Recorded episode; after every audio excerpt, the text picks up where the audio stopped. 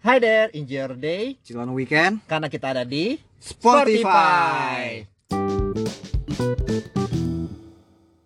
Oke, Cap. Eh, selamat pagi semua. Pagi, siang, malam untuk eh, kita. Kembali lagi nih Oh, di Kenapa bal pagi siang malam nih? Kayaknya karena kita beda, beda wilayah. Yang beda wilayah juga nonton kita ya kayaknya. Iya kan eh, ini podcastnya siapa tahu pendengarnya untuk ada ada lagi yang pagi, ada yang mau siang, ada yang mau malam gitu. Oh iya sih benar. Soalnya pen- pendengar kita dari berbagai negara nih. Setelah kita setelah kita lihat statistiknya. Betul betul betul. Eh kali ini kita bahas apa sih, Cap? Jadi di hari ini sebelum menemani makan siang mereka ini ya, pendengar-pendengar kita mungkin kita bahas tentang kan Olimpiade mau berakhir nih Bang. Jadi kayak ada istilah serba-serbinya suatu hal yang menarik itu tentang Olimpiade apalagi atlet kita kan udah terakhir itu tentang hari hari apa ya Bang? Lupa lupa gua kalau tanggal dia baliknya. Gua Pokoknya itu kan gua waktu itu kan di disambut sama ini kan disambut sama uh, ada Menteri Olahraga, ada dari Ketua PPPBSI, Ya. terus dan orang dan apa organisasi olahraga lainnya gitu kan disambut. Jadi ya atlet kita istilahnya sampai kemarin itu udah berarti peringkat Indonesia di Olimpiade itu udah berarti nggak nggak bertambah medali apa-apa nggak, apalagi berkurang medali nggak mungkin kan. Jadi tapi bisa aja dia turun-turun gitu karena kita tahu kan saingan di bawahnya mungkin eh, atletnya masih ada yang main kan negara lain gitu kayak misalnya Filipina kemarin yang bisa berhasil menggeser Indonesia karena dia dapat karena dia bakal mendapat medali emas atau medali perak. Jadi kita bakal lihat lah seperti apa peringkat Indonesia nanti dia ke Olimpiade sampai tanggal 9 8, 8 Agustus. eh, 8, Ag- 8 Agustus ya penutup. Ya. Ya sih. Eh waktu pertama kali waktu Gaya dapat emas itu ya. Terakhir gue lihat itu posisi Indonesia di peringkat 39. Dan gue lupa terakhir gue lihat lagi. Eh kalau kalau nggak salah udah di peringkat 46 sih. Oh Iya. ya. Tapi kita masih tertinggi di ASEAN, di ASEAN kita masih tertinggi sih. Patut diacungi jempol ya. Iya, walaupun 46, tapi it's okay lah. Ya. Tapi mau digeser Filipina kan Filipina kan dapat medali perak kan minimal. Iya betul betul. Ya, nanti kita lihat aja lah gimana. Tanggal berapa sih penutupnya? 8 kan ya? Iya. Ya, 8 Agustus kan. Hmm. Jadi kita nantikan bagaimana olahraga ini, olahraga terbesar ini bakal jalan gitu. Soalnya banyak hal yang menarik yang kita dapat nih, Bal. Gimana tuh, Bal? Salah satunya tuh. Yang pastinya sih kita akan membahas tentang final Gayap dan mungkin dan juga bronze yang didapatkan oleh Ginting ya. Ya, soalnya jadi suatu kebanggaan bagi kita bisa dapat masuk pertama kalinya di Olimpiade ini dari ganda putri yang tidak diperhitungkan awalnya, tapi justru yang tidak diunggulkan itulah kita mendapat medali ah, medali emas. Iya Kita patut acungin jempol sih waktu apalagi mereka waktu itu bertanding melawan Chen Qichen sama Jia Ivan dari Cina. Spartan sih menurut gua gitu pertandingannya. Walaupun secara peringkat eh Chen Jia ini berada di peringkat dua ya, sedangkan Grab sendiri kan terakhir gua lihat itu di BWF itu peringkatnya 6. Ya betul. Nah, jadi kemenangan ini tentunya menjadi suatu motivasi tersendiri bagi Grab apalagi mendapat emas, mengalahkan peringkat dua dunia yang selama ini mereka nggak bisa menang gitu lawan Qichen sama Jia Ivan ini. Jadi kita patut apresiasi lah usaha mereka gitu. Yang terbaik untuk mereka. Dan kita juga pasti nggak nyangka ya eh, bahwasanya Grab ini sampai loh di final itu. Dan tentunya musuh-musuh lawan-lawan mereka nggak mudah dari awal. Ya, soalnya yang pertama eh, ada Jepang peringkat satu dunia eh, Fukushima Hirota Terus dia lawan peringkat 4 dunia dari Korea, Lee Sin. Jadi uh, lawan mereka nggak susah, tapi ya they deserve better lah. Maksudnya emas ini menjadi suatu hal yang pantas buat mereka. Mereka ngalahin unggulan-unggulan. Jadi ya, uh, apalagi waktu terakhir itu kan waktu poin match point karena awalnya itu kan di challenge gitu sama Cina. Hmm, ya, betul. Mereka awalnya katanya mereka tuh awalnya nggak yakin juga kan. Ya, uh, bahkan di di waktu mereka minta challenge itu kan komentatornya bilang kayak kayak gue ini nggak tahu lah kalau si pasangan Cina ini minta challenge. Iya. Saking saking udah seleb- saking saking udah selebrasi gitu lah. Saking mereka bahagianya kan jadi mereka selebrasi gitu kan tapi pas challenge keluar sih gua kalau gue ada feeling sih memang keluar bolanya kelihatan keluar tapi kayaknya untuk mengulur waktu doang nih dari Cinanya Tapi jujur sih, gimana gimana kalau waktu itu misalnya challenge-nya su- successful gitu. Emang masuk bolanya. apanya kalau misalnya ya, masuk ya dan gayanya udah keburu selebrasi gitu. ya udah ini udah berleha ya Iya. udah ya itu takutnya sih takutnya di comeback kan bahaya juga kasihan juga nanti nanti rubber set bisa aja dikalahkan Ya udah keburu capek juga sih.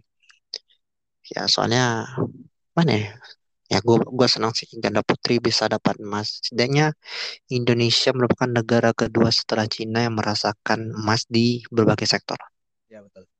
hmm. Kan kita tahu eh, yang pertama itu yang dapat emas dari woman single Ya. Susi Susanti.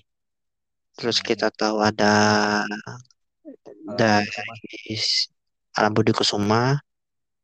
Dari dari sama Taufik Hidayat. Terus dari men double itu ada Rexi Ricky Mainaki ada Markis Kido sama Hendra Setiawan terus eh, dari women double baru ini Grab Gracia Poli sama Apriani. Kalau dari double. eh udah ya semuanya? Oh ini X double. Eh, mix double itu kemarin tahun 2016 Liana Nasir ya sama Tontowi jadi tentu ya ya. akhirnya kita bisa merasakan medali di itu kan dubes bah Tentu ya Ahmad. dubes Indonesia untuk New Zealand Hmm, betul. gitu jadi kita patut apresiasi lah buat mereka semua berhasil menunjukkan tradisi emas di bulu tangkis terutama setelah terhenti dari du- 2000 2012 tuh terakhir itu pokoknya 2012 itu kita nggak ada emas ya. sekarang kita ada emas Iya. Bagus lah untuk motivasi untuk jalan ke depannya. ya S- kita harap 2024 bisa Indonesia bisa bangkit sih. Maksudnya jangan satu emas doang lah. Kalau bisa dari sektor lain gitu perlu didalamin. Maksudnya gue mikirnya kita tuh terlalu fanatik sama satu olahraga. Yang lu tahu kan? Hmm, ya. Nah. Bahkan yang gue tahu ada eh, beritanya di katanya kontingen Cina dia menyindir Indonesia loh karena cuma memanfaatkan apa mem- memanfaatkan badminton untuk mendapatkan emas loh. iya Saking Ya, wajar saking Indonesia nggak ada harapan di olahraga lainnya. Iya, soalnya gimana ya? Justru olahraga yang populer ini di Indonesia nomor satu ini malah yang justru tidak ada prestasinya menurut gua terakhir ini. Kapan sih terakhir prestasinya? Yang paling disupport pemerintah ya. Iya, yang paling paling banyak dananya tapi prestasinya paling minim kan. Menurut gua kan nggak ini nggak nggak sejalan gitu nggak sejalur gitu prestasi dengan kualitas kualitasnya kan nggak nggak sejalan gitu dengan dana yang dihibahkan gitu. Eh, bahkan kemarin pas kan waktu Gayap menang itu ada berbagai orang lah dan organisasi di Indonesia yang ngucapin lah ya. Salah satunya kemarin akun Twitter PSSI kan. Terus pas PSSI itu ngucapin di Twitter, banyak yang jawab eh, sepak bola kapan nih gitu. Iya, soalnya kita gimana ya? Olahraga nomor satu di Indonesia populer, tapi justru prestasinya malah yang minim. Jadi maksudnya nggak sesuai gitu. Justru olahraga lain, menurut gue nih ya, dana dari Menpora nih, dana olahraga nih dihibahkan buat eh, beberapa cabang olahraga yang berpotensi untuk berprestasi kayak misalnya weightlifting, angkat besi, Ya. terus eh badminton pasti yang prestasinya terus menerus kan. Sama kema gue tuh ngeliat di ini sih di renang gitu kan. Di renang kan lumayan gitu, maksudnya prestasinya lumayan banyak gitu. Walaupun cuma sekelas Asian Games kemarin atau SEA Games gitu, tapi at least kita bisa ngembangin gitu, maksudnya olahraga berenang. Yang menurut gua tuh nggak timpang banget gitu antara olahraga satu dengan olahraga lain. Mentang-mentang dia populer, tapi dia dapat duit yang banyak itu kan nggak masuk akal gitu. Prestasinya juga nggak ada. Ya. Jadi Atau apa yang mungkin Hmm. Apa yang dibanggain juga nggak ada gitu prestasinya Iya. gitu. atau mungkin juga di apa di sektor banyak tebing ya kalau salah. Nah ya panjat Iya. tebing, maksudnya kita panjat tebing itu oh nggak ada sih di Olimpiade kita nggak ada Ya. panjat tebing. Kita cuman ini panahan ya. Nah panahan kemarin Hmm. kita kemarin mereka Rio Ega ya Ya. ngalahin peringkat dua dunia USA. Menurut aku kan kita ada ada ada potensi gitu untuk bisa menghasilkan medali prestasi gitu di cabang olahraga panahan gitu. Itu Iya. nggak terlalu didengar gitu. Maksudnya jangan terlalu jangan terlalu timpang gitu antara cabur satu dengan cabur yang lain. Kebetulan kan eh, Indonesia Oh, juga lagi juga atletik, Hmm, hmm. Zori kan, Oh iya betul betul Pak. itu. Karena kemarin yang di panjat tebing ini kan eh, Indonesia unggul lah waktu waktu Asian Games ya. Iya, Tapi kan eh, waktu di Olimpiade ini dia nggak ikut karena kalau nggak salah eh, panjat tebing ini dia ada tiga level gitu. Tapi dan yang di yang dilombakan di Olimpiade ini cuma dia, dia kalau judulnya tuh combine tapi kebetulan untuk Indonesia atlet combine tuh nggak ada untuk panjat tebing itu makanya dia nggak oh, nggak ikut loh. Ya maksud aku bisa dikembangin lagi kan. Iya. Kalau bisa 2024 lebih banyak lagi dong atlet yang ikut Hmm. dari berba untuk berbagai cabur gitu. Iya betul. Makanya, jadi kalau misalnya eh, untuk mencapai prestasi pasti perlu suatu pengorbanan, perlu dana yang besar kan untuk bisa mengembangkan cabur tersebut. Nah itu itu gunanya dana olahraga tuh dana hibah dari Menpora itu kalau bisa di eh, untuk olahraga olahraga yang berprestasi gitu kalau bisa dilebihin gitu. Mhm. Iya betul. Itu menurut gua. Gitu sih Dan makanya cukup menarik hmm, sih. ya. Ah, Dan gua juga juga ada baca ya. Kan kalau Cina itu yang kita tahu ya, dia eh, unggul lah di berbagai sektor olahraga ya. Nah, eh, pemerintah Cina ini dia katanya tuh eh, apa? Pemerintah Cina ini dia eh, mengejar berbagai sektor berbagai sektor olahraga yang pesaingnya itu nggak banyak gitu. Yang penting mereka dapat emas itu. Iya ya. Nah, betul. Maksudnya, oh iya benar-benar. Yang Maksudnya yang nggak peminat oleh negara lain ya. betul, yang peminatnya tuh nggak tinggi, tapi mereka tuh yang penting emas lah bodo amat gitu. Iya, Hmm. kayak angkat besi. Angkat besi kan Cina sih gila maksudnya berbagai rekor kemarin Olimpiade Cina semua yang mecahin. Ada sih satu dari Georgia gitu yang beratnya berapa tuh? 300 kilogram kalau nggak salah. Wah, itu gila sih.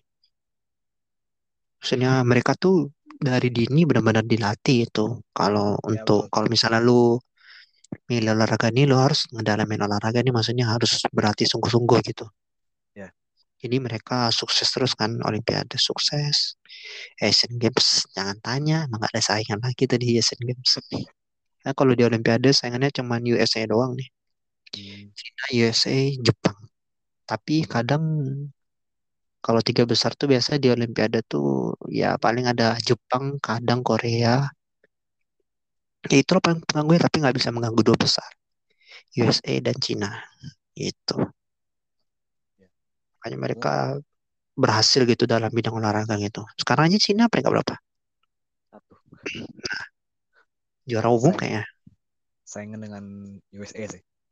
Nih ya, USA. USA itu kan juara bertahan ya. Hmm. Kalau nggak salah. Nah, jadi kalau mereka sukses di berbagai cabang olahraga ya wajar karena latihannya sungguh-sungguh gitu. Betul betul. Itu sih. Eh, bahkan yang gue tahu ya katanya eh, tentu lah ya eh, apa? Tentu emas itu adalah tujuan paling tinggi ya kan bagi masing-masing atlet mereka. Bahkan katanya kalau kalau udah silver tuh eh gak betul. Kalau udah silver itu kayak kayak apa ya? Ya bagus tapi rendah gitu. Bagi, bagi mereka. Tapi kalau di kayak di Olimpiade gitu justru medali itu satu hal yang dikejar sih. Walaupun eh, event itu emas, eh perunggu, silver gitu, tapi suatu kebanggaan bisa bisa dapat medali gitu di Olimpiade. Kayak si Eko Yuli kan perak Hmm. terus. Eko Yuli kan kan dari tahun 2008 tuh kan 2008 perunggu, 2012 perunggu juga, 2016 perak, 2021 perak. Satu-satunya atlet kan di Indonesia yang bisa dapat medali di empat Olimpiade terakhir gitu. betul betul Jadi ya walaupun seperti itu dia nggak dapat emas, dia tetap disebut legenda kan, karena dapat Iya. medali. Iya. Mm-mm. dan seharusnya, dan seharusnya sih emang betul Eko Yuli Irawan tuh harus mendapatkan perhatian lebih ya Iya. Bukan menurut gua angkat besi perlu ada penerus dia lah. Walaupun ada yang kemarin si Rahmat Edi kemarin sama Widya Cantika yang cewek kan. Nah, justru olahraga ini yang harus diberi perhatian lebih gitu. Karena potensinya ada. Bukan malah yang nomor satu yang ada prestasi. Udah nomor satu dana yang paling gede tapi nggak ada prestasi ya. Kapan? Eko Liu sendiri untuk tahun 2024 nanti dia bakal masih ikut atau enggak? Gua ngeliat menurut gua, hah? Dia usia berapa? Dia tuh 32 tahun. Kalau 2024 paling 35. Nggak tahu sih kalau menurut gua ya kalau dia mau ikut ya nggak apa-apa kalau mau ikut. Tapi umur juga kayaknya nggak memungkinkan juga buat ikut ya. Iya sih, Tuh. makin makin tua juga ya. Iya, 35. Udah mulai encok-encok tuh. Apalagi apalagi eh, olahraganya angkat besi ya. Iya. Udah harus ada penerus itu. Henda aja yang badminton udah Iya, itu bukan zamannya lagi sih sekarang. Tapi Iya. dia tapi dia masih berprestasi, berprestasi itu yang keren sih. Yap. Makanya kalau menurut gua Hendra, Hendra juga dari tahun inilah terakhir pokoknya Olimpiade. Udah berapa cuy umurnya? 37 kayaknya. 36 sekarang. kan dia ada tuh. Mungkin lo tahu dia apa? Eh, posting di Instagram dengan caption yang sama pas dia Tahu tahu. 2016 ya. Nah, Iya. Tapi ya itu kan 2016 masih berapa umurnya masih? 32-an lah. Masih bisa main lah. Kalau 36 nih kayak berat sih. Gue jarang juga ngeliat umur 39 gitu main. 39 main badminton udah. Lompat aja susah. Eh, ini kita bukan apa ya? Bukan kita merendahkan Hasan ya. Iya, bukan. Eh, Hendra Tapi, sorry. Hendra Hasan lah ya. tapi menurut gue ya udah saatnya dia ngurus anak aja. Udah fokus. Fokus ke anak aja. Hmm. Betul betul. Tuh. Yang Eh, si juga si Marcos juga berapa umurnya? 33. oh, Marcos 33. Oke. Hmm. Hmm. bisa juga dia berpotensi itu Olimpiade terakhir kan. Kalau iya nanti eh, Kevin bakal disandingkan dengan siapa dong? Oh, kalau misalnya Marcus pensiun ya. Gue ngelihatnya sama Apri sih. Jadi dia X double gitu. Eh, mix double. Oh. Terus nanti kalau oh Sama. ya, Sama Apri kan Apri juga pasangannya kan juga pensiun kan. oh iya sih. Olimpiade terakhirnya kan ini. Kalau nggak salah apa ya? Eh, Gayap udah tiga tiga eh tiga berapa sih? Indonesia tuh tiga-tiga. Udah tiga tiga. Eh, dan nanti tahun 2024 dia 36 lah ya. 36. Nah, iya. Juga untuk woman double gitu nggak ini nggak nggak apa nggak sesuai aja umurnya gitu apalagi cewek kan ngurus anak lagi Udah sama bukan udah sama udah sama posisinya dengan apa? Kendra Hasan. Endra ya tapi dia kan cewek udah nikah lagi Dia udah nikah. udah udah nikah makanya tinggal ngurus anak ini Oh betul ya? kalau si Apri kan masih 23 kan Iya betul. bisa sama si Kevin kan bisa tuh Oh sama-sama masih dua tiga ya, dua tiga dua empat ya. si Kevin kan 26 Oh, oke. Kevin 26 si Gre si Apri kan masih 23 ya bisa lah maksudnya di XT X double Boleh boleh. Mm. kita lihat aja nanti maksudnya gimana eh, pergerakannya tapi boleh-boleh aja Dan kalau gua kalau gua lihat sih tipe pemainnya sama. Saya tipe mereka tuh yang kayak ambisius gitu loh. Yang tipe semangat-semangat gitu. Ta- tapi justru menurut gua ya jangan sa- jangan sampai sama permainannya bal. Kalau sama ntar kebaca. Terus jadi mereka cuma tahu satu skill itu doang. Kan harus saling melengkapi bal sebenarnya. Ya, betul, betul. Itulah XD XD itu agak ribet juga sih sebenarnya. Pokoknya di mana-mana kalau misalnya pemain bulu tangkis itu pasti awalnya single loh Contohnya siapa? Kenapa Contohnya siapa? contoh ya Kevin dulu awalnya single tapi dipasangin kan dulu pasangannya sama Gracia dulu pernah tapi nggak ini nggak Nggak cocok. nggak cocok Hmm. Dan betul ya. kira Kan kan sebelumnya apa? Geisha juga kan sebelumnya bukan sama apa ya? Sama Gracia dulu banyak pasangannya dulu sama Nitya. Johari sama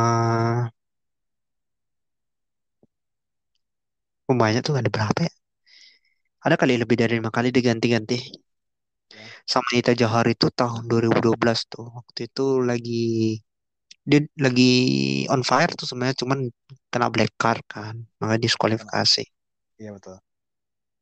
Nggak yang pasangannya yang pensiun ya? Iya, Yang ada pensiun. Mm-mm. Hmm. Makanya kan mantep, mantep sih bahkan- Gracia. dan bahkan dia katanya udah emang waktu itu udah udah pasah pengen pens- pengen ikutan pensiun kan Iya, tapi pelatihnya membangkitkan semangatnya kembali dan akhirnya bisa mendapat emas. dan ketemu dengan Apriani dan Iya, Apriani itu pun eh, apa ya bisa dia membangkitkan semangat si Gracia jadi cocok gitu iya menggelora gitu kan supaya bisa Iya, main betul. bagus. jiwa-jiwa muda lah ya wajar masih 23 tahun Mm-mm. Ibu kita tuh, 23 tahun udah menyumbangin emas loh untuk Indonesia iya kita emas investasi. Itu nanti kita penasaran sih gua, maksudnya pasangan Apri nanti siapa gitu. ya betul tapi ya walaupun dengan 23 tahun tuh dia udah menyumbangkan emas ya dan itu apa sih eh berbuahkan hasil ya dengan diba- dibayar tunai oleh pemerintah dan bahkan masyarakat Indonesia dengan apa ya dengan kemenangan mereka di final kemarin dia mereka dapat berbagai hadiah dari dari masyarakat Indonesia ya. Nah, iya tuh Bal. Apa tuh Bal hadiahnya? Eh, tentunya dari pemerintah Indonesia ya. Eh, untuk untuk yang mendapatkan emas itu katanya dapat 5M kan. 5. Nah, Untuk yang emas 5M, yang perak 3M nggak salah. perak 3M Ya. perunggu 1. 1M. 1M. Tapi khusus yang tapi tentu yang paling banyak sih Gaisha ya sama Gaishap ini Gayap ini dia juga banyak dapat eh, Dia dia tuh dapat dia itu dapat ini aja Bal. Eh, ada 500 juta masing-masing Ya. 500 juta dari eh, Juragan 99. Hmm, dikasih apartemen Terus juga. iya dia kasih apartemen. Terus dapat Dikasih rumah mewah di eh, satu satu perumahan dari PB ketum PBSI-nya sendiri. Ya. Dapat tan rumah rumah tanah sapi kalau Apriani ya dari Bupati Konawe tempat iya, daerah betul. lah tempat lahir juga Ya. terus ada rumah untuk Gracia di Manado as tempat asalnya Gracia itu sendiri dari Gubernur Sulawesi Utara Ya. terus ada ger ada oh yang bakso aci Ya bakso aci dari Arif Muhammad ya. ya Arif Muhammad sama Bakso dia gratis seumur hidup Film Kopi ya. Dari ya Chico Chico Jericho Jericho. Dan masih banyak lagi sih, nggak bisa disebut semua ya. Nah, tapi gua gini Hmm. menurut gua terlalu berlebihan gitu nggak sih kalau misalnya hadiahnya untuk mereka berdua ini Ya. di samping oke tanpa gua mengurangi respectnya mereka bisa mendapatkan emas gitu buat Indonesia kan siapa yang nggak bangga gitu kan siapa yang nggak Ya, senang betul. Tapi menurut gua hadiah ini merupakan satu hal yang berlebihan gitu kalau gua lihat tahun 2016 juga sebenarnya si Liliana Natsir Hmm. tidak se Wah ini apa hadiah. tidak se inilah ya benar tidak sewah ini hadiahnya tapi tapi tapi gua nggak mendiskreditkan apanya ya maksudnya Ya, itu satu apresiasi orang kan be- ya, beda-beda gua gitu gimana kan gua ngerti poin sih. ya, ta- tapi point of view-nya mereka ini kan terlalu terlalu berlebihan gitu Ya betul. Dan jujur sih gua juga ngerasain sih. Gua makanya gua bilang tadi gua ngerti apa eh, perspektif lo. Sebenarnya eh selain Gayap ini kan banyak lagi yang seperti Eko Yuli Irawan itu yang tadi kata lo dia empat kali nah nyumbang. iya Nah, dia dapat empat kali medali di empat olimpiade terakhir justru menurut gua kurang mendapat apresiasi tinggi dari netizen terutama menurut gua. Ya ya. nah tapi eh justru eh orang yang kayak Eko Yuli malah biasa-biasa aja gitu. Maksudnya apresiasinya kurang gitu. Nah, menurut gua kan kayak kurang timpang gitu kan. Apresiasi yang didapatkan gitu. Walaupun dia dapat duit dari pemerintah Iya. tapi kan di- Tapi bagaimanapun dia pasti Hmm. ingin merasakan gimana sih diapresiasi oleh masyarakat itu ya. ya gue juga sedih juga dia nggak ada bisa dapat emas kan tapi kan dia udah membanggakan Indonesia itu pokoknya yang terbaik lah maksudnya boleh sih berapresiasi tapi jangan terlalu over proud gitu over Ya, proud juga kurang kurang baik juga sebenarnya over proud betul betul. Emang sangat disayangkan sih sebenarnya. iya Gua benar gua senang kalau Gayap itu dapat apresiasi dari pemerintah, dari masyarakat juga, tapi masih banyak toh yang bisa diperhatikan. Masih banyak juga yang bisa diperhatikan untuk eh, atlet lainnya gitu kan. iya mereka gitu. kayak Kayak hmm, oh maksudnya kayak atlet-atlet yang berwakili eh, mewakili Indonesia di Olimpiade juga bisa seharusnya bisa mendapatkan apresiasi lebih mereka tuh udah membawa nama Indonesia gitu maksudnya jangan melihat hanya mereka mendapat medali gitu. Indonesia ini menurut gua kayak gitu bang pandangan gua tuh kayak Indonesia ini kurang mengapresiasi eh, kontingennya yang kontingennya yang tidak mendapatkan emas yang tidak mendapatkan medali ya justru yang medali mendapatkan medali medali tentu medali oriented ya. iya medal oriented menurut gua Hmm. Itu mereka seakan memuji kalau dia tuh dapat hasil gitu, padahal kita tidak tahu prosesnya gimana gitu sampai mereka bisa sampai Olimpiade gitu. Menurut gua ya jangan ini banget lah, jangan overproud lah. Apa yang mau dibangga satu emas? Berarti kita tuh masih kurang gitu. Eh, cabang olahraga lain gitu masih kurang perhatian kita gitu, kurang maju Betul, gitu. betul, betul, betul. Soalnya, soalnya dengan satu emas itu juga dianggap sebuah teguran ya sebenarnya. Iya, Hmm. jangan terlalu Ya. bangga gitu dapat med- medali emas cuma satu. Lu nggak lihat Cina gitu, warga kita kan banyak sebenarnya. Hmm. Cuman kita kurang memanfaatkan SDM kita aja gitu. Iya. Sumber daya manusianya Cina berhasil memanfaatkannya dengan warga mereka yang satu setengah miliar lebih. Tapi mereka bisa mengembangkan itu menjadi suatu prestasi gitu. Kalau kita satu emas aja bangga gitu. Gua nggak ngeremehin ya maksudnya. Tapi Ya. menurut gua pandangan gua seperti itu. Jangan terlalu overproud lah. Gitu. Kayak lu kan, lu kan kemarin selebrasi tuh. Kayak menang, lu bangga gitu. Ya nggak sih? Ya, gue apresiasi, gue, gue bang, tentu bangga. Overproud, lu overproud, overproud nggak tapi? Eh, bagaimana sebuah uh, overproud itu? Overproud tuh kayak lu bangga-banggain, lu agung-agungkan lah Grab nih. Enggak sih, gue biasa aja. Enggak. Nah, maksud- apa? Kebanyakan kita kan gitu kan, Bang. Makanya gitu persepsi warga negara nih harus diubah gitu. Ya betul. Nggak cuma eh, Kurang apresiasi, kita tuh kurang apresiasinya. Itu menurut gue. ya. jangan jadikan sebuah medali itu sebagai apa ya patokan gitu lah. Iya benar. Tapi Walaupun bagaimana mereka berusaha gitu untuk bisa mewakili negara mereka di satu ajang. ya seperti misalnya Yao Ega di panahan atau di Nur kemarin Iya, Nur Nurul Akmal. di weightlifting walaupun mereka gagal gitu kan.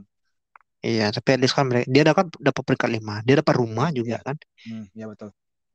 Menurut gue bagus sih, maksudnya Pemprovnya berhasil bukan berhasil eh, mengapresiasi eh, Nurul Akmal ini kan di Olimpiade dikasih rumah ya sama sapi. Ya. Iya. Itu bagus menurut gua. Maksudnya jangan melihat kita dari medal doang gitu. Masih banyak yang perlu poinnya tuh ya. Iya, benar. medal doang. Semuanya pasti ada proses yang eh, sulit gitu. Tapi bagaimana hasilnya itu Iya. emang kebetulan Grab memang hasilnya sesuai sama proses kan. Iya. Gitu. Kita kita nggak tahu gimana mereka sampai di titik Olimpiade itu. Iya. Karena susahnya mereka, berdarah-berdarahnya mereka. Kita kan Cuma- cuma bisa ngeritik. cuma- Kita kan pengkritik doang. Kita cuma kita cuma tahu mereka tampil di TV kita. Iya, modal bacot doang. Harga kita tuh. Gimana Gap? Netizen, net- the power of netizen Indonesia. ah, agak ini ya, terlalu ini ya, terlalu bodoh ya menurut gua. Nanti nanti, nanti lo di, di persekusi ya kan. Gak apa-apa lah. Emang faktanya seperti Ya lah, mau gimana lagi. itu. Dan Nah. juga kita Ah, Apa? Apa tuh, Bang? eh, selain Grab kan kita eh, kita juga berhasil meraih perunggu oleh Ginting. Nah, ya. Gini kan juga patut diapresiasi gitu. Iya, betul. Perjalanan dia kan sulit juga. Iya. Walaupun dia kalah lawan Long kan, tapi kan sampai semifinal itu merupakan suatu hal yang bagus gitu. Nggak? konsisten. Dia udah ngalahin Antonsen gitu kan. Iya, terus Antonsen dikalahin. Hmm. Yang peringkat tiga loh itu di BWF. Iya. Makanya itu suatu kebanggaan sendiri bagi kita. Apa, Dedi, Dedi sampai semifinal walaupun tidak dapat medali apa-apa. Iya. Tapi dia udah semi- semifinal. Itu suatu kebanggaan loh. Masa kita bergantung kepada atlet berusia 33 tahun ke atas? Ya gitu. Itu menjadi wake up call ya untuk pemerintah Indonesia untuk mencari Penerus. Hmm, Iya. Kan banyak di MD itu ada Fajarian, Hmm. Fajarian juga inconsistent. Justru Fajarian ini yang bakal jadi pengganti Dedis nanti di Paris nanti 2024. Harusnya ya. Selain Minions, ada Fajri juga kan. Gitu. Menurut gua kalau badminton menurut gua inilah bibit unggulnya adalah pasti. Olahraga lain sih menurut gua. Cabur. Kalau goyap siapa penerusnya? Gap? Ah, hmm, kalau gua ngeliat Grab untuk saat ini yang terbaik women double Grab ya emang. Selebihnya itu kayak Del Della Rizky, ada Kate apa Keris Ketut sama Della Rizky tuh, tapi nggak konsisten sih. Gue masih belum lihat sih prospeknya women double. Kalau woman single yang gue tahu selain Gregoria, kalau sih. Itu udah it- Georgie itu masih muda itu. Georgie umurnya berapa sekarang? 24. Masih muda lah, masih bisa ikut 2024 itu mah bukan itu mah penerus. Iya betul. Terus ada Putri KW, Putri Kusumawardani yang kemarin juara Span Master kan ah, series 300 menurut gue itu suatu pros apa suatu progres gitu dari women single. Putri KW ini kan kalau bisa dikembangkan lagi kan jadi eh, atlet yang bisa kalau latihannya kayak TTY, Ted Zwing, bisa kayak Zwing ntar mainnya. Cuman diasah lagi gitu kayak otot, kayak kekuat power gitu sama footworknya Hmm, ya betul betul. itu. Prospek badminton gue mikirnya cabur lain sih. Kalau cabur lain tuh ada penerus nggak? Gue juga nggak tahu sebenarnya. Katanya kalau di weightlift, gue dengarnya weightlifting ya, yang ada umur 19 tahun, gue lupa namanya. Katanya dia tuh juara dunia kemarin, uh, angkat besi. Gue harap dia bisa jadi penerusnya dari si Eko Yuli ya. Hmm, ya. Gitu. Kita lihat di ke depannya gimana 2024. Masih masih banyak yang dipersiapkan lah ya untuk dan semoga sih sem- semakin matang untuk eh, Olimpiade 2024 mendatang ya yang akan tiga tahun lagi Iya, gue harap lebih mantap lagi, lebih matang lagi lah mereka 2024. lebih matang lagi dan lebih banyak eh, atlet Indonesia yang yang berangkat yang ya. ikut. Mm-mm. Jangan jangan itu itu aja ya Iya. Nah, tapi kita ngomong Indonesia terus kan Olimpiade kan nggak cuma negara kita doang. oh betul betul betul ya udah emang lo mau ngomongin apa sih oh iya mungkin yang basic sih tentang sepak bola kan ya final sepak bola Iya, kes olahraga kesenangan kita dong. oh iya ya udah emang eh, final sepak bola ngom apa eh, siapa sih Kak? Ah, udah ketebak apa? sih finalnya. USA melawan apa ya Sepak bola. oh iya sorry sorry gua Iqbal Oh, kayaknya ya. basket tampaknya ya. Atau kita ke basket dulu, Bang. ya udah bebas sih kalau di basket kita apa ya USA Lu- melawan Lu Prancis ya ngikutin ini sepak bola Olimpiade? gua ngikutin main yang di apa nih basketball apa atau bola Sepak bola putra. gua ngikutinnya kemarin yang pas pertama kali itu yang Brazil itu yang itu pertandingan pertama sih Brazil yang Chelsea to Hattrick ya sama Oh, yang Jerman gue ya? tahu kemarin ya yang gue oh ya ingatnya itu sih karena gue Jerman. dan iya dan juga sih apa kemarin gua nonton yang Jepang lawan Spanyol Oh, yang last minute-nya Asensio. gila sih nggak nyangka gue Jepang udah bisa nahan Spanyol sampai extra time kedua Ya, se- sebenarnya counter ratingnya bagus sih. Maksudnya Jepang. Counter ratingnya udah bagus, cuman emang finishing finishing touch-nya tuh kurang sih. Emang strikernya tumpul, jadinya ya udah gitu.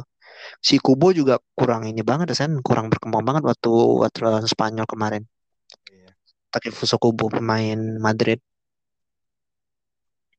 Padahal Jadi ya padahal sudah sudah diduga ya apa sih se- udah sesuai ekspektasi kalau ball positionnya itu tentunya menang Spanyol dan dibandingkan dibandingkan Jepang ya tapi mereka nggak manfaatin itu untuk mendapatkan gol iya.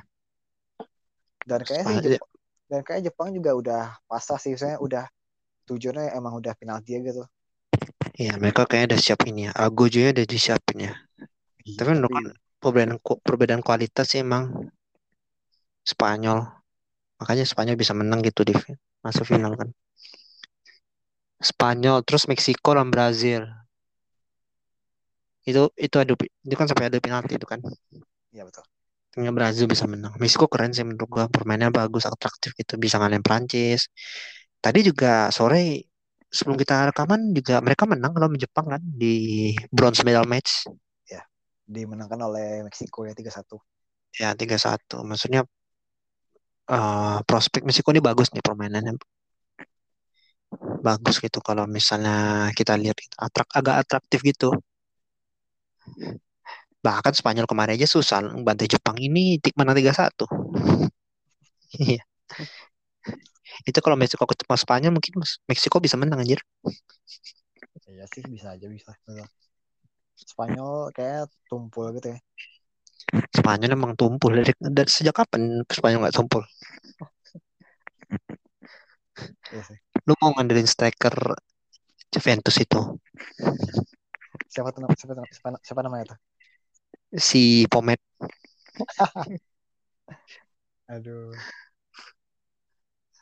Tumpul lagi masih dipanggil aja striker kayak gitu. Tapi walau gitu, walaupun serangannya tumpul, berhasil ya sampai ke final melawan Brazil ya. Iya, tapi kalau misal permainan kayak Jepang sih dibantu Brazil menurut gua. Betul lah. Gue juga ada prediksi sih kayak ya Brazil sih yang menang. Iya. Tapi kita lihat kalau misalnya Spanyol main cukup efektif, apalagi Pedri kan, maksudnya Pedri cukup efektif mainnya mungkin bisa menang Spanyol. Who knows kan? Final ideal ini mah menurut gua. Betul. Kalau lo sendiri skor skor prediksi berapa Cap? Gua Brazil Spanyol. Hmm. Gua feeling sampai perpanjangan ya. Oke. Kemungkinan perpanjangan karena mereka ini kan di babak semifinal itu kan nggak tumpul. Meksiko Brazil tum eh, Brazil tumpul lah Meksiko Sp- Spanyol walaupun ah, berhasil nyetak gol di extra time ya tetap aja menurut gua cuma satu kosong gitu kan. Meksiko malah bisa ngebantai Jepang 3-1. Hmm. Menurut gua sampai ini sih perpanjangan alot nih pertandingan. Betul, betul. Kalau gua sih, kalau gua sendiri sih satu kosong juga, tapi nggak nyampai nggak nyampai extra time sih. Siapa tuh? Untuk Brazil tentunya. Siapa yang nyetak Bang? Menurut lu siapa? Ya siapa aja bisa striker ya mungkin. Kalau menurut Oh, mah Dan dan tentunya sih eh ya basic sih. Paling Richarlison sih. Richarlison ya. Boleh. Gue feeling juga. Ya, gue sampai perpanjangan paling 0-0. Terus perpanjangan terus extra time kayaknya eh sulit ya. Maksudnya permainan mereka nih karena sama-sama nggak sebenarnya kurang konsisten juga mereka nih permainan. Cuman kalau gua lihat gua sedikit ngunggulin Brazil gitu. Dari segi permainan sama kematangan mereka juga eh, menurut gua cukup matang sih mereka mereka udah latihan dari kapan gitu sedangkan Spanyol kan baru kebentuk eh, beberapa bulan terakhir gitu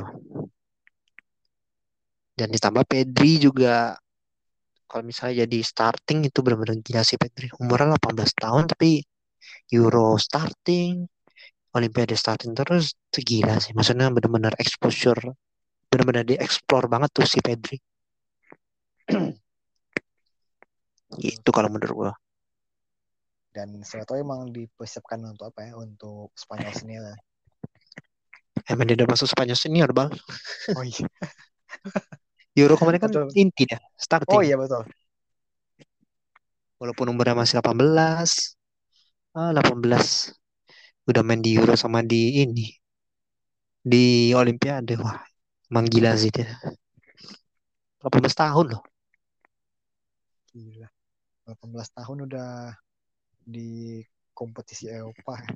iya Udah dia berapa game? Udah 70 lebih tuh.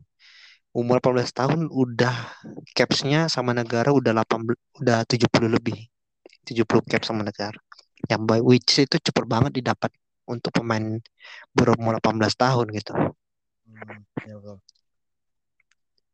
Ya, gue feelingnya sih kayak Brazil deh. Kayak Brazil berhasil mempertahankan medali emasnya kayak tahun 2016. Waktu itu sampai penalti kan, akhirnya Neymar nyetak penentu. Gitu. Saya tahu dengan status itu bisa menjadi motivasi sendiri ya untuk Brazil. Eh, ya beban sih menurut gua. Mereka harus mempertahankan gelarnya kan. Iya. Kita lihat aja nanti. Kita lihat aja besok ya, hari Sabtu. Besok, besok guys di stasiun nasional jam gue lupa deh. Kayak setengah tujuh deh, setengah tujuh malam. Oke, oke. Nah itu. Ada yang menarik lagi nih Bal. Apa tuh Cap, selain sepak bola? Tentu dong olahraga yang cukup disenangi juga sebenarnya basket. Oh, basket. Antara apa Cap? Jadi untuk basket putranya ya finalnya itu USA lawan Perancis. Oke. Lo sendiri eh, basket olim selama Olimpiade ini nonton nonton nggak Cap? Gue sih lumayan ngikutin ya basket eh, Olimpiade. Apalagi semifinalnya kemarin kita tahu kan menurut gua yang semifinal kemarin semifinalnya ideal semua ya. Ada Slovenia dengan si Doncic, Australia dengan Patty Miles, terus ada si Prancis, ada pemainnya kayak Rudy Gobert, ada Evan Fournier. Ya, sih kita tahu lah ya pemainnya siapa aja. Dan dan lo mengunggul mengunggulkan siapa Cap? Tetap lah dari kapan pun tetap gue unggulin US ya? pasti. Slovenia kan nggak lolos, Bal. Tapi BTW kemarin Slovenia kalah loh. melawan Eh, Slovenia. Kemarin kan Slovenia itu lawan Prancis kan kalah. Itu laga pertamanya Luka Doncic kalah di internasional sama negaranya. Biasanya nggak pernah kalah tuh. Akhirnya kalah kemarin. Tapi menurut gua emang pemain eh, Prancis atraktif sih. Bagus emang mainnya soalnya. Agak-agak ini juga agak-agak imbang juga Prancis sama US ini. Tapi karena US ini kita tahu kan pemain-pemainnya skillful semua skillful. Kurang lebih kayak MU lah skillful semua. Tapi memang pelatihnya yang kurang sih. Hmm. tapi kalau dapat medali emas ya at least itu kayak suatu tambahan bagi mereka sendiri. Nilai lebihnya buat mereka lah. Mereka juga baru nyatu berapa bulan terakhir sih. Tapi mereka udah sampai final menurut gua suatu hal yang keren sih. Berhasil chemistry. Tapi masih menurut gua masih ada egonya masing-masing pemain kayak Devin Booker Lillard KD justru yang carry timnya kan karena kita tahu yang paling senior di tim itu kan si KD. Hmm. Nah, jadi menurut gua ya kita lihat aja nanti apakah USA dengan KD-nya atau Prancis dengan Evan Fournier. Sama-sama ini nih, sama-sama jago nih. Walaupun US sendiri sih pas awal-awal di Cleveland bisa kalah ya melawan Nigeria waktu itu. Iya, tep- itu kan kayak di di friendly match. Friendly Iya. match wajar sih karena baru nyatu juga kan. Iya. Kalau di Masih mencari-cari chemistry lah. ya betul antara pemain ya karena tadi yang, yang yang yang lo bilang masih mereka masih baru gitu ya. Iya, mereka baru bergabung berapa berapa minggu setelah itu. NBA juga telat selesainya. Hmm. Jadi menurut gua ya sampai final ini suatu hal yang lebih lebih juga pada mereka sendiri. Betul. Ya semoga emas lah. Yes eh. Berarti lo sendiri dukung USA ya? Gua kalau basket eh. Ada pemain kesukaan gua, KD, Siapa? Hmm. Siapa lagi? Durant. Kevin Durant. Ada Devin Booker, Lillard, ada si Tatum. Ya, pemain-pemainnya skillful semua ya. gitu. Kita lihat aja nanti pertandingan besok akan dilaksanakan, Bang. Berarti final-final ini apa ya?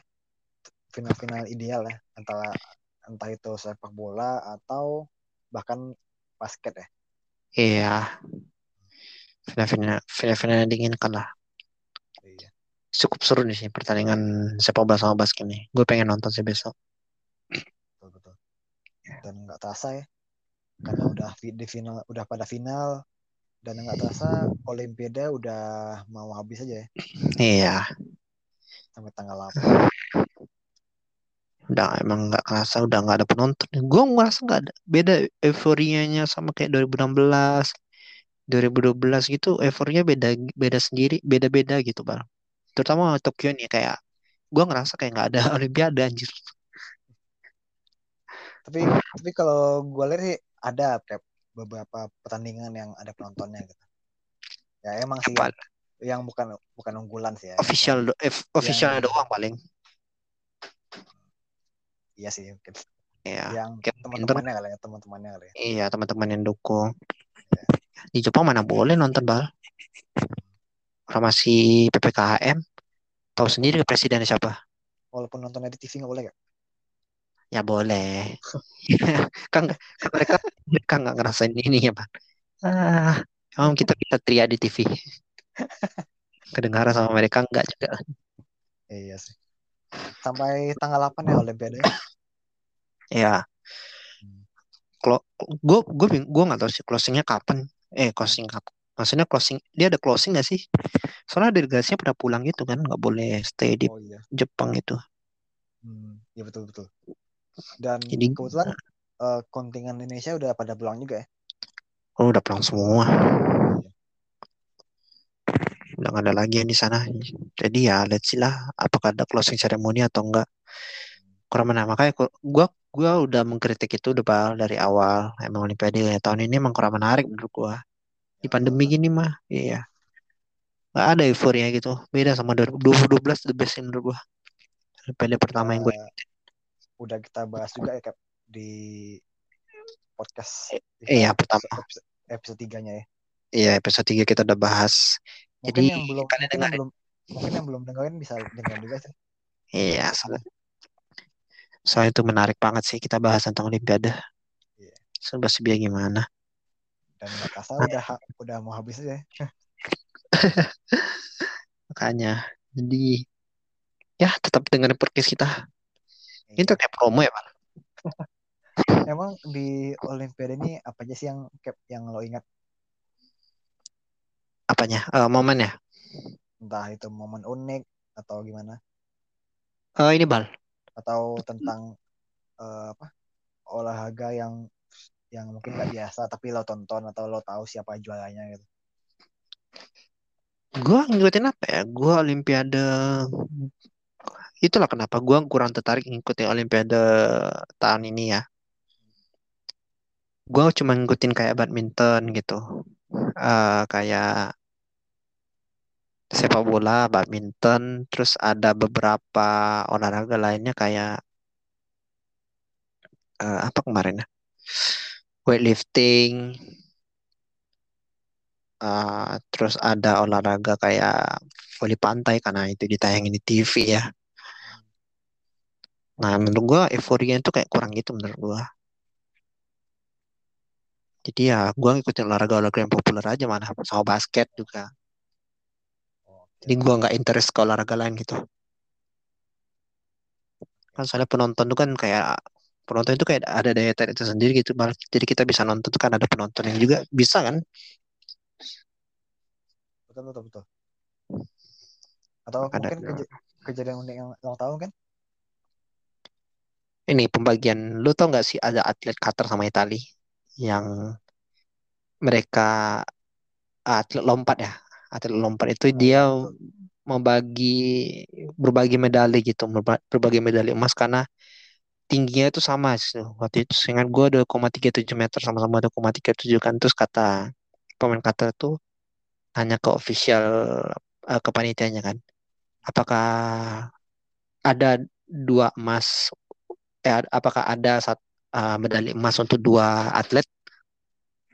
Terus katanya ya jika kamu memutuskan. Akhirnya Qatar tuh tetap apa Qatar pun menyetujui hal itu. Menurut gua tuh keren sih. Sportsmanshipnya bagus. Gue gue tahu gue tahu juga tuh. Dan kebetulan atlet kata sama Italia ini emang emang berteman ya di du- dunia aslinya. Di Iya. luar lapangan. Persaingannya mereka rival di lapangan tapi kalau di lapangan ya mereka sahabat itu iya. Maksudnya Dan- keren sih. betul. Walaupun sama lah kayak apa kayak misalnya di kita balik ke badminton lagi ya. yang misalnya ketika Hasan sama Henda melawan pasangan Taipei atau melawan pasangan pasangan Malaysia waktu itu walaupun mereka rival di lapangan tapi nyatanya di balik lapangan mereka tetap sopan saling tetap saling sapa ya saling- respect. satu sama lain ya. Betul saling respect satu sama lain saling juga di komen Instagram eh, kontingen Malaysia juga bilang terima kasih semangat gitu ke Santo Indah rivalitas cuma ada di lapangan bal. Iya betul. Di luar lapangan adalah persahabatan mungkin juga mereka tahu mungkin kalau Hasan sama Hendan ini senior gitu ya. Jadi respect. Lagi bukan lagi legenda itu mah. Siapa yang nggak tahu Hendra? Di dunia badminton siapa yang nggak tahu Hendra? Bahkan seluruh dunia juga tahu. Siapa tuh? Bocil bocil bocil bocil bocil. Bayi yang belum lahir kan belum lahir belum dihitung belum dihitung orang kalau di dunia. Kan kamu. Yang nggak tahu karena belum lahir. Ya kan intinya mereka nggak tahu kan? Iya nggak tahu. Tapi karena dia belum lahir makanya dia nggak tahu. Betul betul betul. Gitu. Cukup menarik. Dan juga ada yang gue tahu nih ada kejadian unik ya. Di final atletik 100 meter ya kan ada 100 meter tuh ya. Eh, di final itu ada kontingen dari Great Britain kan. Dia tuh didiskualifikasi karena dia tuh mencuri style. Dan itu sangat disayangkan sih ya. Udah kan untuk mencapai final tuh tentu panjang ya dari dia tentu panjang perjalanannya gitu. Tapi nyatanya Iya. pas udah sampai di udah sampai final malah didiskualifikasi gitu. karena dia mulai duluan ya Iya dia Main anjir mulai duluan. Sabar kek sabar gitu.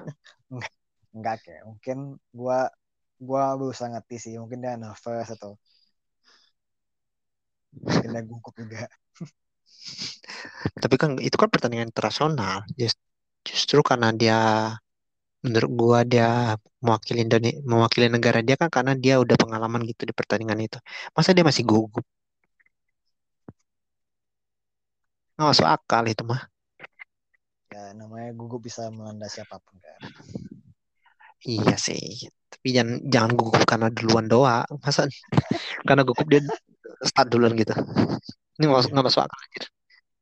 gila sa- sayang banget sih tuh tapi ya kesempatan jadi ya nggak jadi kan karena dia perkara dia start duluan. Nggak. Kasihan juga dia. Ya mungkin belum rezeki aja kali ya eh ngomong-ngomong pak. Hmm? emang Olimpiade doang yang menarik di akhir pekan ini? Eh di pekan-pekan terakhir ini? Oh enggak dong. Enggak lah ya kan. Soalnya gua ada berita panas di bal. Cukup menarik. Eh, apa tuh siapa lagi? Berita yang lagi hangat-hangatnya yang tidak ter- diperkirakan sebelumnya. Apa tuh bal gue oper ke lu. Berita yang mungkin akhir dari sebuah era ya. The Eh, end of the era. iya. Eh, yaitu adalah tentang Rossi yang memutuskan untuk pensiun.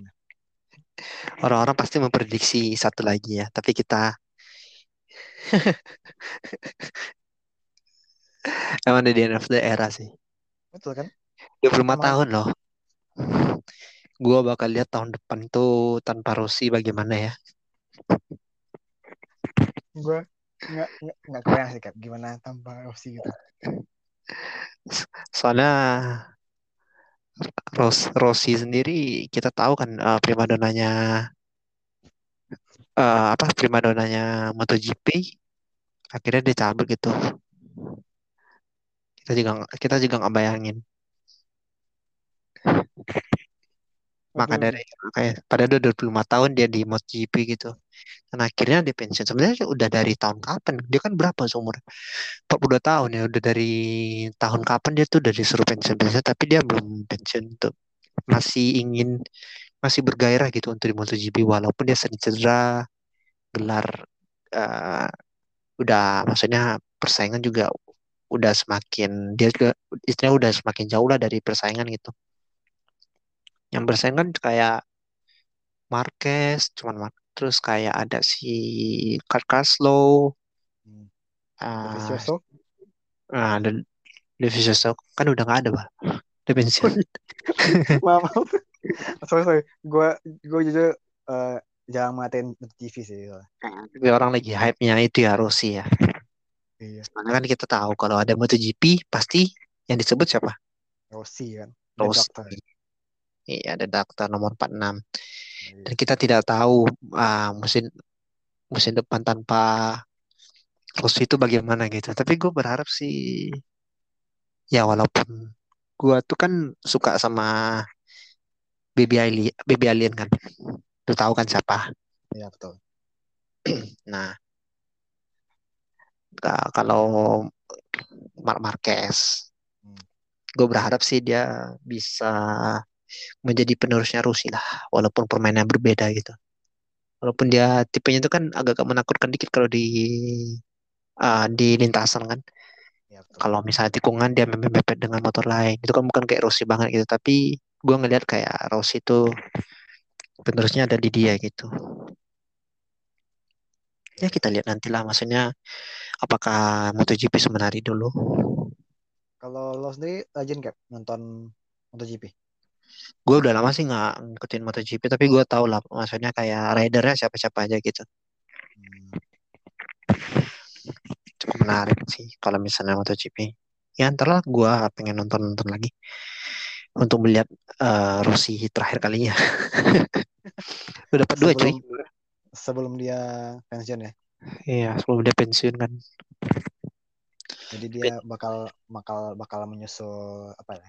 Bakal menyusul Casey Stoner.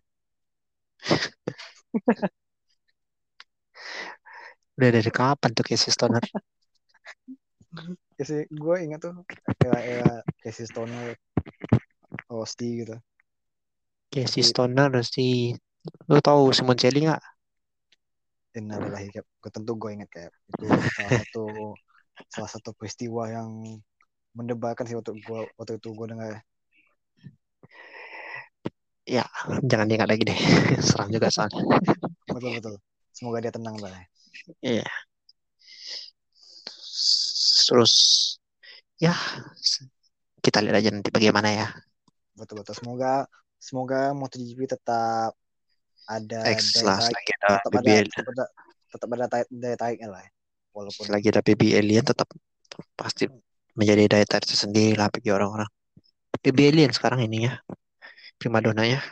Iya. Sama si Espinosa, Kas Kraslo juga ada terus si Spagaro. Nah, Espagaro. Hmm. Mar Espagaro, Espagaro sama si Anjir gue lupa, gue lupa.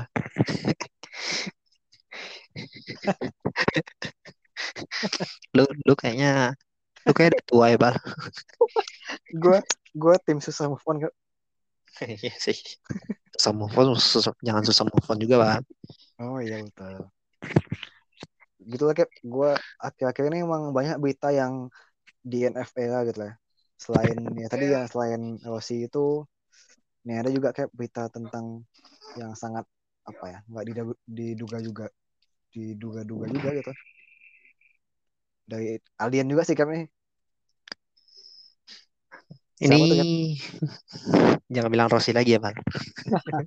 Bukan. Berarti kan kita udah bahas Udah berita besar nih kasih sedih. Gua juga sebagai pendukung Manchester United, walaupun gua pendukung MU, tapi gua merasa sedih sih ngelihat akhirnya pemain ini bisa cabut dari klubnya, bisa move on dari klub- apa klubnya walaupun harus dipaksakan. Ya itu adalah Lionel Andreas Messi. ya. Untuk terakhir kalinya kita bakal mengucapkan adios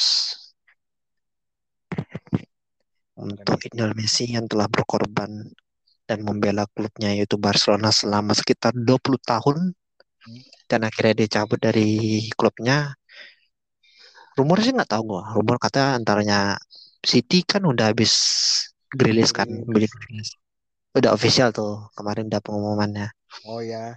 Kan Gila. eh, ke- kebetulan kan last episode kita bahas Galesnya 100 juta ya. Eh, Ya, Hmm. 100 juta pounds ya, Pounds. ya 100 juta pounds. Hmm.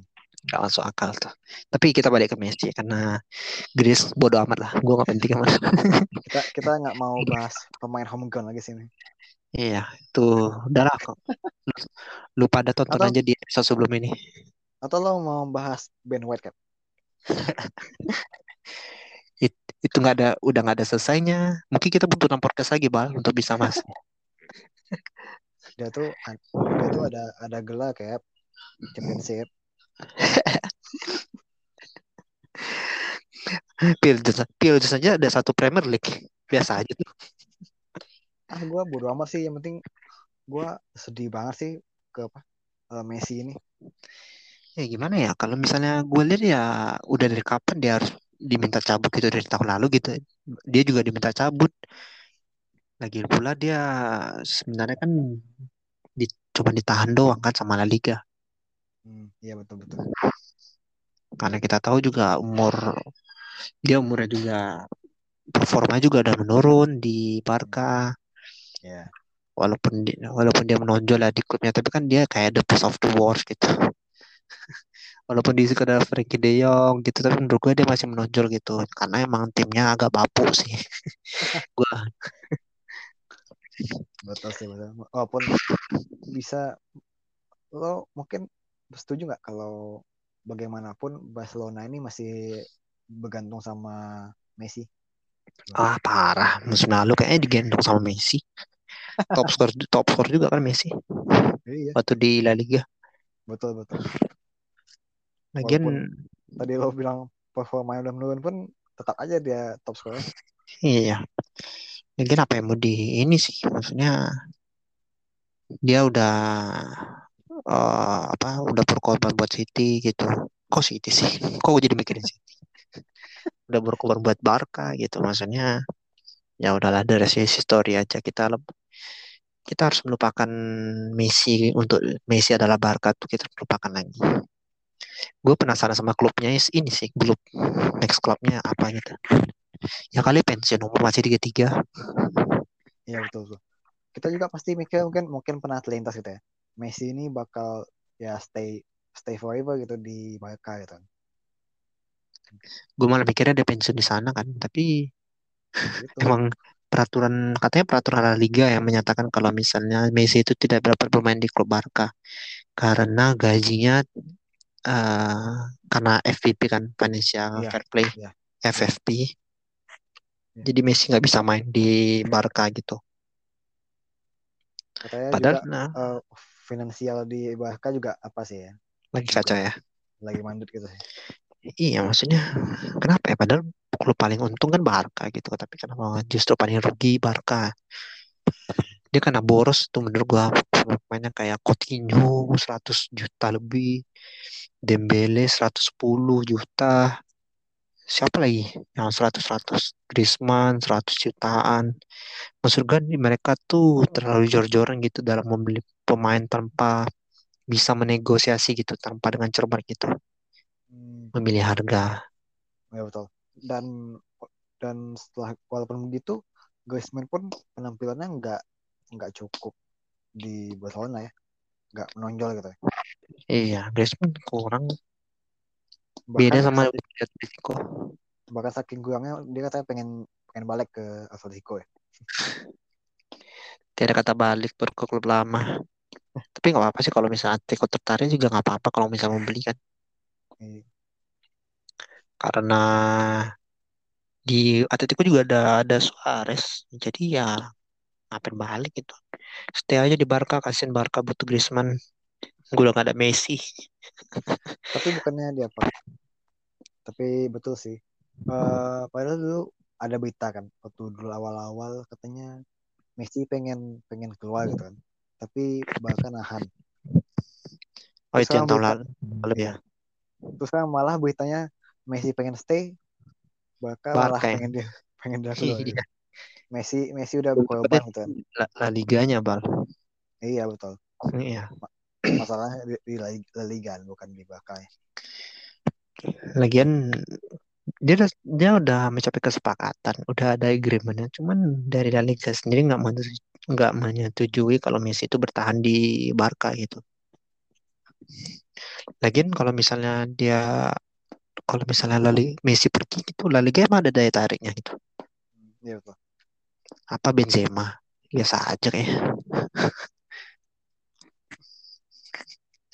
Benzema juga nggak menarik juga.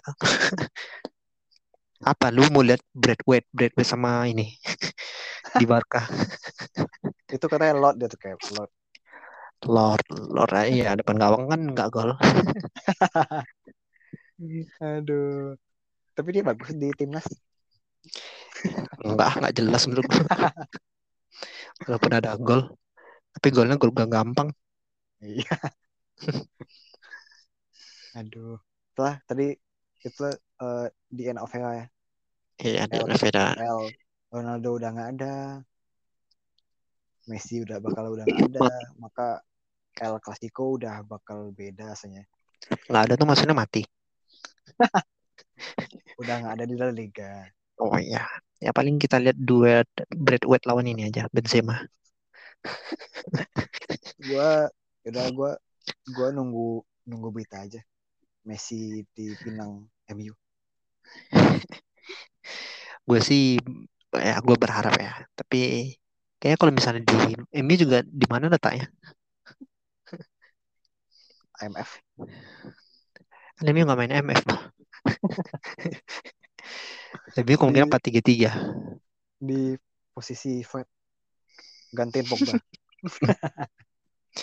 Badan kecil udah udara kalah pasti. Aduh. Tapi tapi nggak apa kita butuh dia soalnya kan bangun serangan gitu kan dari belakang. Atau Iya. dia nanti bawa, bawa sendiri dari belakang gitu kan sampai ke gawang. Anda eh, nanti Messi itu jadi, jadi apa? Target man. Nanti eh, bagaimanapun nanti kasih tinggal pemain MU itu tinggal kasih bola aja ke Messi. Nanti biar Messi yang bawa ke gawang. Udah dalam musim lalu Bruno sentris, musim depan Messi sentris. Iya. Tiap, tiap, tiap musim berubah sentris. Kan ada perkembangan. Iya, tetap aja satu orang diandalin. Itu bukan bukan tim yang kolektif itu. Gitu. Pan- Gue mungkin gue pan- yakin, gue yakin sih sama Solskjaer pelatih penis kita. fetishnya pemain Inggris. Apa ya? Itu fetishnya pemain Inggris. Betul pemain pemain home ground. Iya. Gitu. Tapi dengan beli Varane kemarin berarti kita menghapus stigma bahwa Ole itu bukan pemain bukan fetishnya bukan pemain Inggris ya. Apa?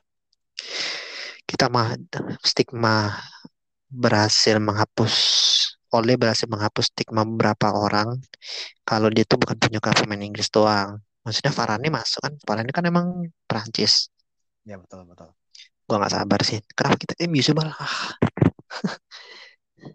Udah MU forget forget MU. dan mungkin apa? ya? Mungkin eh bisa gak sih kira-kira City nyesal gitu? Wah kenapa lah gue beli Grealish ya? Kenapa gue nggak beli Messi aja gitu? Itu kalau sabar dikit tuh City bisa dapat Messi kayak. Eh, iya. Gak udahlah gratis. Gajinya sih emang gede. Ya sih. Oh, tadi gue apa ya? Lihat ada informasi ya. Jangan, jangan kan M- Messi gitu. MU aja pas ngebayar gaji Sanchez aja udah ngap-ngapan gitu katanya. Iya, 500. Katanya Gimana Messi? bukan. Kalau kalau ke Sanchez tadi gajinya 390 euro berapa gitu. Kalau Messi dia 400-an 40 berapa gitu. Nah, ya itu makanya. Jadi ya udah nggak guna juga Messi sebenarnya di MU. Gue yakin sih guna asal supaya dijual aja. Karena emang bukan posisinya, Pak. Masa Messi jadi DMF? Ya apa? Ya tadi kan balik lagi ke apa? Ke? Ke gaya main kita. Siapa pun siapa pun yang pegang bola kasih Messi. Center banget. Aduh, nggak bisa habis dibahas Messi kayaknya. Iya, Pak. Ya Cap, eh gak bakal selesai-selesai ya bahas Messi kita. Iya. Dan kita sih nunggu aja di musim depan gimana. Dan Iya. mungkin seminggu ini bakal ada sih berita tentang Messi ya. Yang Lagi udah mulai. Oh iya, liga liga bakal mulai nih. Kita tunggu aja minggu depan bagaimana liga bergulir ya kan. Apalagi IPL. Betul. Kita lihat musim depan ya. Let's see. Musim depan akan dimulai. Five five uh, sepak bola kita akan bangkit lagi. Hmm, Apakah ada suatu kejutan? Tunggu di podcast kita. Iya. Eh, dengan begitu kan mungkin sudah dicukupkan ya episode kali ini ya. Lama banget ya kita Pak. Ini episode paling panjang nih Kak. Sejut- Iya. Semoga pendengar kita tidak bosan ya karena infonya banyak nih. Betul. Dan jangan lupa ya sebelum dengerin ini ada banyak dengerin juga episode kita sebelumnya dari 1 sampai. Iya. Soalnya ada beberapa episode sebelumnya itu yang diikuti lah, dibuat lagi di sebut lagi di episode ini, Bang. di, di up lagi ya di sini. Iya. Makanya Salah dengerin si terus. salah satunya Ben White ya. Aku bosan banget Ben White. Ya, Kak. Oke. Sekian guys. Terima kasih semuanya. Bye. Bye.